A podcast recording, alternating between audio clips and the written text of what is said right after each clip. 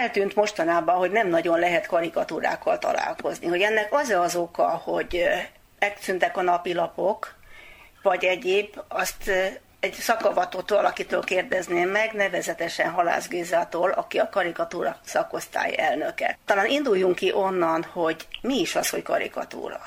A karikatúra egy olyan műfaj, ami fölnagyítja azokat az apró visszásságokat, amiket a normál ember, normál hétköznap talán észre se vesz, vagy apró bosszúságot okozhat neki. Tehát kvázi felhívjátok rá a figyelmet? Igen, igen, tehát nem nevetségessé teszünk valamit, hanem azt a nevetségességet kiemeljük azzal, hogy figyelj már oda, hát ez nevetséges, amit csinálsz, vagy ahogy gondolkodol, és én úgy gondolom, hogy ez az igazi karikatúra, mert van egy olyan karikatúra, ami kifejezetten arra megy ki, hogy vicces legyen, nevetséges legyen, másokat is kinevettethet, tehát ez a régi Ludas Matyi? Igen, sokan voltak ott is, de hát a régi Ludas Matyiban is voltak igazi mesterek. Nem leértékelni akarnám, csak az, hogy a vicces oldala, mert ott ugye az volt a lényeg. De egyáltalán vannak különböző műfai ágazatai a karikatúrának? Úgy, ahogy a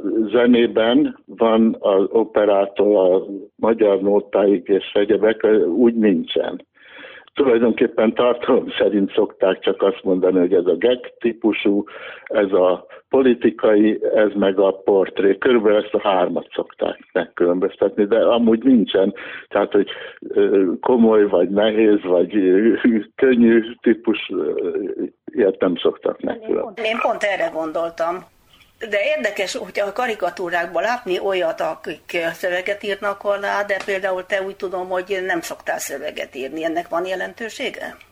Szerintem van, bár én is szeretem sokszor azokat a karikatúrákat, amiknek van szövege, tehát ez kiegészíti a rajzot, de én azért szeretem azt, aminek nincs szövege. Egyrészt az a világon bárhol érthető, másrészt pedig grafikus információt, grafikus üzenetet ad, amit meg kell fejteni. Ez egy külön kihívás, egy külön érdekessége a dolognak. A szövegeseknél sokszor az van, hogyha eltakarom a szöveget, akkor ugyanaz a poén, ugyanaz a élmény éri a nézőt, mint hogyha nem takarnám el. Uh-huh. És viszont a tiédnél akkor fönnáll a kockázat, hogyha nem írsz, majd nem adsz címet neki, akkor esetleg valaki egészen mást ért alatta. Hát sajnos ez fönnáll, és, és érzem, hogy ez egy felelősség, mert végül is felelősség az, hogy, hogy az ember egyértelműen fejezze ki magát, és volt már úgy többször is, hogy félreértették. Ebből nem történt nagy balhé, csak kellemetlen volt, hogy félreértik. Olyan nem volt még, hogy úgy értette félre, hogy neked is tetszik az, amit ő gondol, hogy más lát bele, mint amit te? De volt, de természetesen volt olyan is, de volt olyan is, hogy pont az ellenkezőjét értette.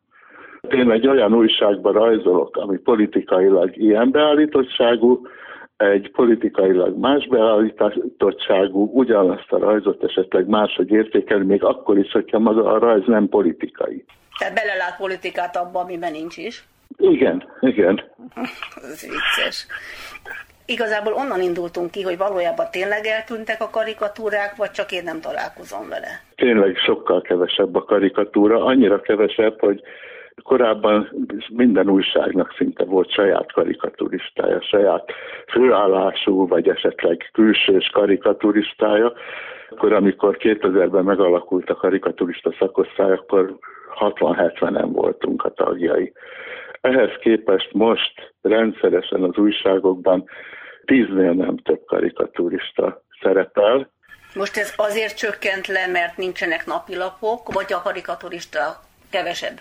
Hát egyrészt ez, másrészt az, tehát mind a kettő igaz. A napi lapok is lecsökkentek, gyakorlatilag megszűntek a munkahelyi, az üzemi újságok, mások lettek az egyetemi lapok, átkerültek internetre.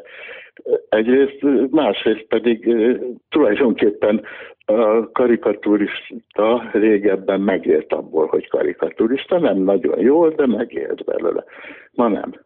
Van olyan, aki főállásban karikaturista, vagy pedig van, akinek van egy polgári foglalkozása, és mellette rajzol is? Én két olyan karikaturistát ismerek, aki ebből él, de nem főállású, tehát nem vették őket a lapnál. De úgy értem, hogy nincsen más foglalkozása? Igen, igen. És neked alapfoglalkozásod van? Persze, nyugdíjas vagyok.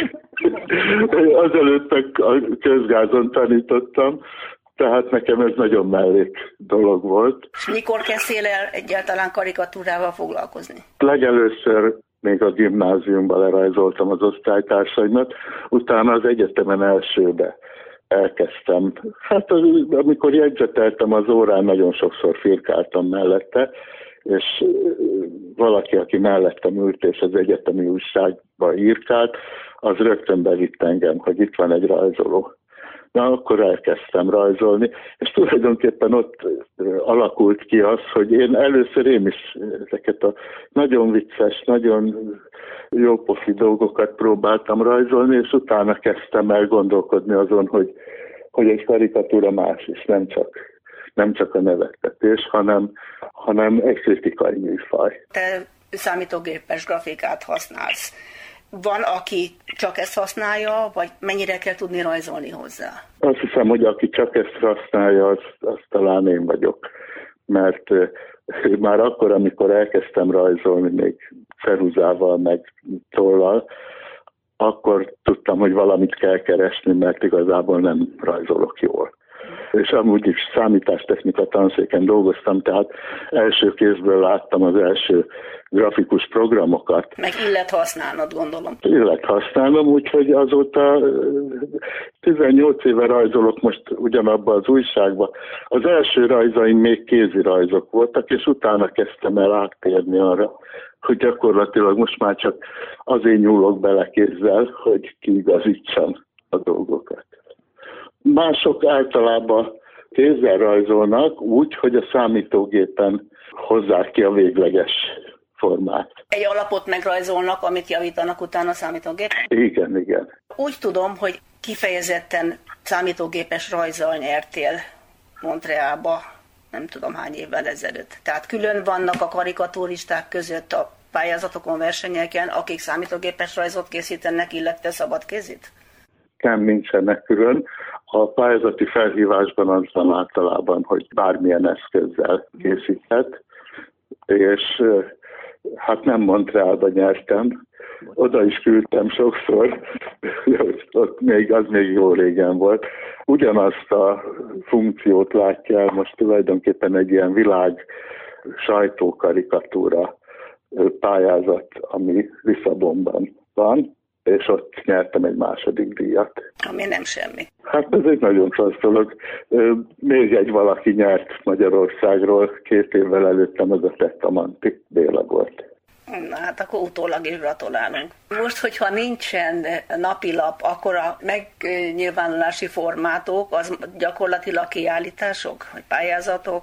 Kiállítások, karikaturista szakosztályban szervezzük a minden évben egy kétfiléres díjpályázatot, amire nagyon sok pályázat érkezik általában. Most ez a nagyon sok, ez a létszámunkhoz képest sok, mert körülbelül 25-en, 30-an küldenek be rajzokat, és abból saját belső szavazásra döntjük el, hogy ki a legjobb. Ezért két filléres? Azért két filléres egyrészt, másrészt pedig, mert ennek a díjnak elsősorban eszmei értéke van.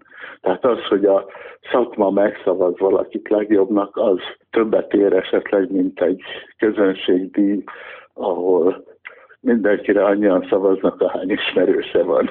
De gondolom ennek is birtokosa vagy. Hát egyszer kaptam már, igen. Látsz jövőjét annak, hogy ismét megnövekedjen a karikaturisták száma, anélkül is, hogy nincsenek napilapok? Hát ezt most nehéz megmondani.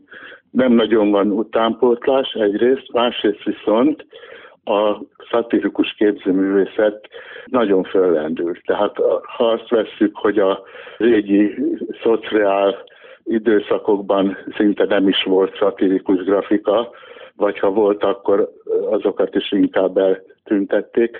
Most gyakorlatilag a képzőművészek közül nagyon-nagyon sokan szatirikus grafikákat készítenek. Ez nem karikatúra, ez több annál, és nem újságműfaj.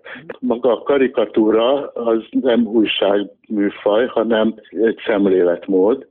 A sajtókarikatúra az, ami, ami nagyon eltűnik. És, és ez sajnos valószínű éppen ezzel, hogy egy kézbe kerülnek lapcsoportok, ott vagy nem gondolkodnak karikatúrában, vagy esetleg külföldről hoznak be. Vagy még keresik az utat, és ezután fog kialakulni. Igen, de próbáltunk mi is fiatalokat keresni, nem nagyon, nem igen vannak. Gyakorlatilag 60 év fölötti már a korátlagunk. Sajdik Feri, aki 90 volt a legidősebb, 50 alatti nincs is köztünk. Azért reménykedjünk, hogy nem tűnik el teljesen a műfaj. Köszönöm szépen ezt a kis tájékoztatót, Halász Gézával Kérioli beszélgetett.